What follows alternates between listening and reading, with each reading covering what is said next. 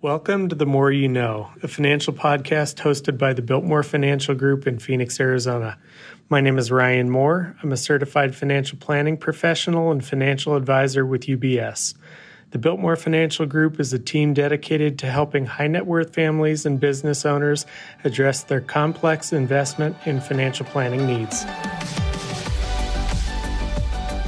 Well, I'm thankful to be joined today by Bill Clark and Cody McDavis of Jennings Strouss Law Firm. Today's topic wanted to dive into the selection of trustees when it comes to estate planning. It's a frequent question I get from clients. Who should I choose? What are the pros and cons? So we'd like to dive into that a little bit today. So why don't we start the discussion just by kind of reminding ourselves what is a trustee and why are they important to a trust? Yeah, Ryan, that's a great question. A trustee is the person with the fiduciary responsibility to the beneficiaries of a trust. In other words, a trustee is the person that is being trusted to manage and oversee the assets in a trust for a given amount of time. This can be for decades or for life. It is significantly powerful and, as we're going to discuss, a complicated position, depending on the complication of the family dynamics or the assets in the trust. And accordingly, we should give this a lot of forethought before we decide who the trustee is. So, when clients have trusts set up, they often select themselves initially as the trustee or family members or close friends. How important is it for clients to have backup trustees? It is essential. A trust is only as good as the trustee managing it. You don't want risk to not having a trust in the event of the death of or incapacity of the primary trustee. So I frequently hear I'll have my friend or relative service trustee. What kind of unintended consequences can arise from that situation? The unintended consequences are the conflict points that necessarily arise when choosing a friend or relative to serve as trustee. For example, one of the primary functions of a trustee is to distribute funds on an appropriate needs basis. If the beneficiary is requesting funds at inappropriate levels, the trustee needs to take action to properly manage the flow of funds. You do not necessarily want to put friends or siblings into those conflict points. For example, we have worked with several trustees where the beneficiary struggles with substance or alcohol abuse problems, and the trustee is working to provide an adequate flow of funds for the basic needs of the beneficiary without funding the alcohol or substance abuse issue. Depending on who the trustee is, this can be a very difficult problem for the trustee to navigate, especially if the trustee is someone who loves the beneficiary dearly and may lack the ability to say no. So, here Bill's talking about us as you said, Ryan, people often select for their trustee a friend or family member. And this is the person who I'd mentioned to, to open this discussion is the person that's responsible for managing and overseeing the assets in a trust. That's what a trustee does. And what Bill's saying here is if it's a close friend or family member and you've selected this person to manage the assets of, for example, your child in the event of your untimely passing, and let's say, unfortunately, your child deals with some kind of substance abuse issue. Well, a family member or friend might not be in the best position to say no, especially if the reason or an exacerbating factor of that substance abuse issue is your passing. It might be totally reasonable for the trustee, who's your friend or family member, to feel like, who am I to say no to this child who has lost their parent untimely, and I don't want to be the person saying no or withholding funds from them. And those feelings are very real, and they might make it difficult for someone to see the difference between throwing fuel to a flame that can be substance abuse, alcohol, or whatever, and saying no because that's actually what's best for them. And they might have to go through some kind of rough patch or some kind of difficulties while having just enough funds to survive and continue to live their lives without contributing to an issue. You could see how that might be difficult. Yeah, you bring up a good point. It can be difficult as a, a, trustee to be put into that situation. So, what about the use of corporate trustees? Can you explain what a corporate trustee is and how they fit into the client relationship? A corporate trustee is an entity, generally a department at a bank or other financial institution. The corporate trustee has the advantage of bringing a neutral third party perspective that is not easily swayed by personal relationships or appeals to emotions. Over the years, we have seen that professional trustees do a very good job in doing the right thing on an objective basis. Corporate trustees generally require evidence of needs, but once they have the evidence, they do a very good job at fulfilling those needs. Although there is generally a single point person that a beneficiary can contact at a corporate trustee, the corporate trustee will generally have a committee of two or three people that will review any significant decisions or requests from the beneficiary. In addition, corporate trustees generally have the structures in place to fully and completely handle accounting, investment, and tax reporting obligations of the trust that individual trustees may struggle with. So, this is kind of going back to the earlier point of why a trustee is, is in a good position to handle with some dynamics or unfortunate situations that might arise in life you have two or three people that are comprising a committee that is effectively the corporate trustee, although there's one point of contact generally. But if you have two or three people that are sitting down at these hard situations and looking at them, they're more likely than not, and oftentimes we found in our experience, to make the right decision. Sometimes that's the hard one. But when you have two or three people that don't necessarily have those emotional ties, those relational ties, to a beneficiary who might be young and, and again might be dealing with a substance abuse issue or they might not have the financial savvy to be spending large sums of money. That's where a corporate trustee can be helpful. And that's exactly what bill's talking about here that that committee that can comprise many of these corporate trustees.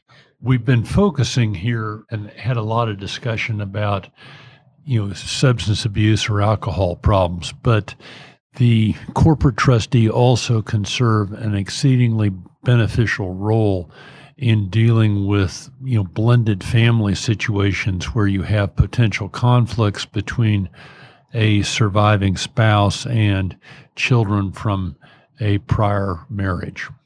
Don't forget that Bill also mentioned that corporate trustees have a capacity to do taxes, to do financial advising, and other kind of professional services that are all kind of built in.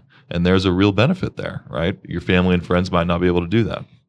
So, what are some of the advantages and disadvantages of selecting a, a corporate trustee, and, and how do you advise clients to, to go about selecting one?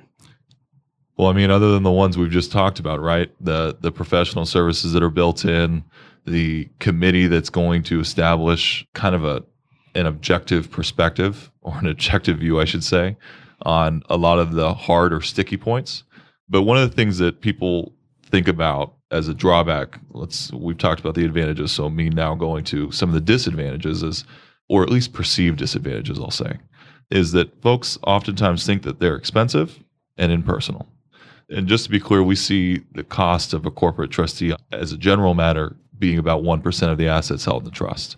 Now, if you have a substantial trust, that is going to decrease, right? 1% of a larger amount of money is more, and that can become unreasonable if it's a significant amount. If you have someone who's looking at this trust and all the trustees have passed away, well, you you know know that the trustor, the settlor, has decided that they want this institution to serve in this event, and then you engage them. So you don't actually have to pay for them until you're actually using them. It's not like this cost is incurred at the front when they're not doing anything but that's not a high cost for the service that's generally being provided here. And again, those advantages are what we talked about earlier. Impersonal might seem like it's a disadvantage, but when you do have someone that's struggling with some kind of substance abuse, you might want someone who is an objective, impersonal outsider who's going to look at this and say, knowing humanity, what's best for someone who needs to develop and is struggling with this. And I know it might be the hard decision, but it's the right thing. And generally, people that are in the third parties or outside perspective are able to do that. That's that's a real advantage. And again, the other things we talked about, the professional services that are built in, having three people look at an issue, those kind of things are very helpful. Again, without trying to overly repeat here, you know, we have found that corporate trustees are better selection than individual trustees in a number of situations. For example, the blended family situation. In a blended family situation, the corporate trustee can avoid conflicts between a surviving spouse and the deceased spouse's original children or conflicts between the children of each spouse. In drug, alcohol, or substance abuse or other unusual circumstances, a corporate trustee can help avoid uh, will avoid an individual trustee having to deal with a problem beneficiary. Corporate trustees can also protect against the situation where an individual trustee might lack financial savvy to appropriately serve as trustee managing of assets in a trust, including the need for professional investment advice, professional accounting, professional tax preparation. Finally, the trust may very well last for many, many years into the future or indefinitely into the future. And one does not want to saddle a individual necessarily for a lifetime of responsibility. Again, and we generally recommend that a corporate trustee in all cases serve as the final backup designated trustee so that if all of the previously named individual trustees are unable or unwilling to serve, there definitely is a corporate trustee to serve as the caboose trustee. Yeah, that makes a lot of sense. So, just as an overview here, one of the questions that that started this conversation is why a corporate trustee? And I think it can really be made simple as I think about it personally is there's a reason I don't ask my friends and family to be my bank account. I don't leave my money with my friends and family. I love those people and I trust them. But sometimes, not in all cases and, and not with all trusts, but sometimes it's better to have a professional institution handle certain matters. And for me, especially when it comes to finances, that's the option I go with generally for my bank account. I believe most people would agree.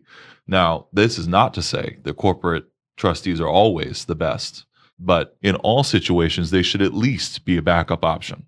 They should at least be the backbone of your trust. And I would encourage many folks to consider them as the primary option, especially where, as Bill mentioned, you have a blended family situation, or you have folks that might be struggling with substance abuse issues, and others that you know you can discuss on a matter by matter basis.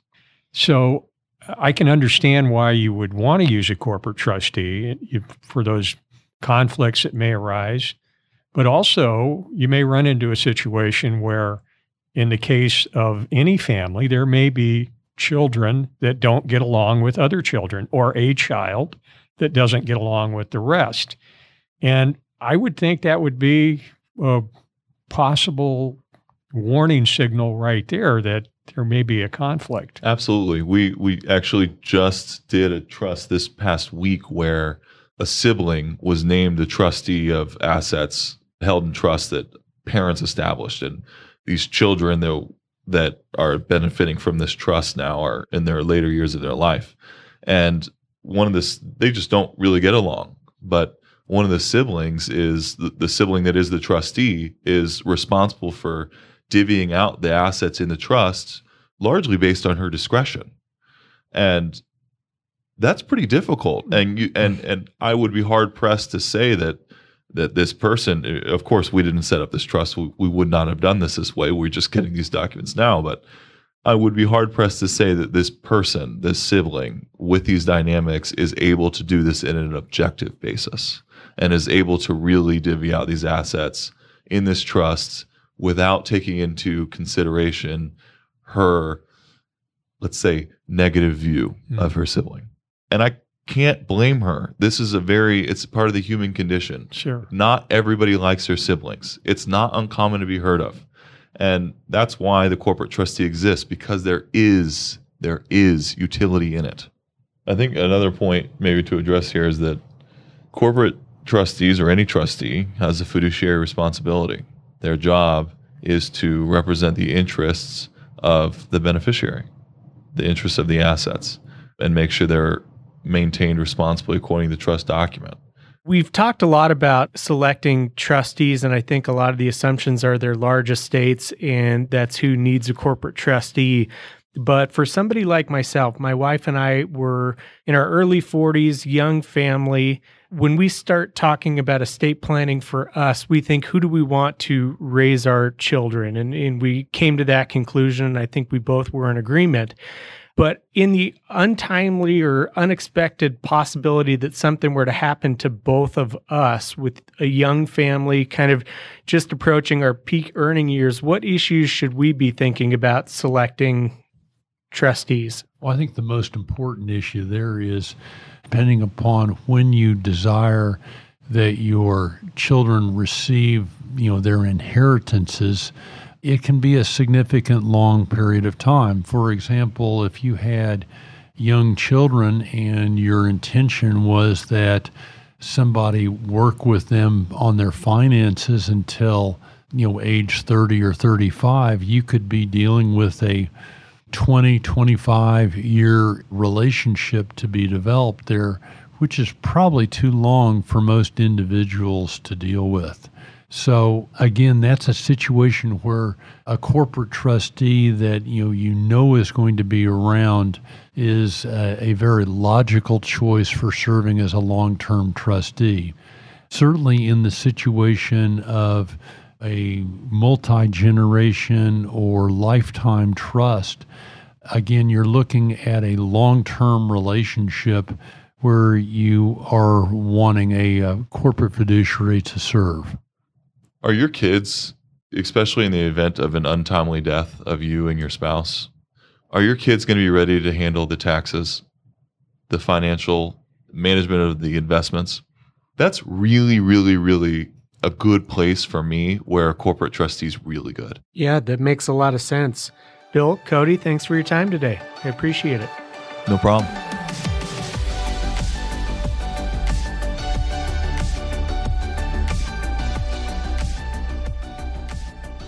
That concludes this episode. Feel free to check out our other episodes on Spotify, Apple Podcasts, or on our website, advisors.ubs.com slash Biltmore Financial Group. Our office address is 2575 East Camelback Road, Suite 900, Phoenix, Arizona, 85016. As a firm providing wealth management services to clients, UBS Financial Services Inc. offers investment advisory services in its capacity as an SEC registered investment advisor and brokerage services in its capacity as an SEC registered broker dealer.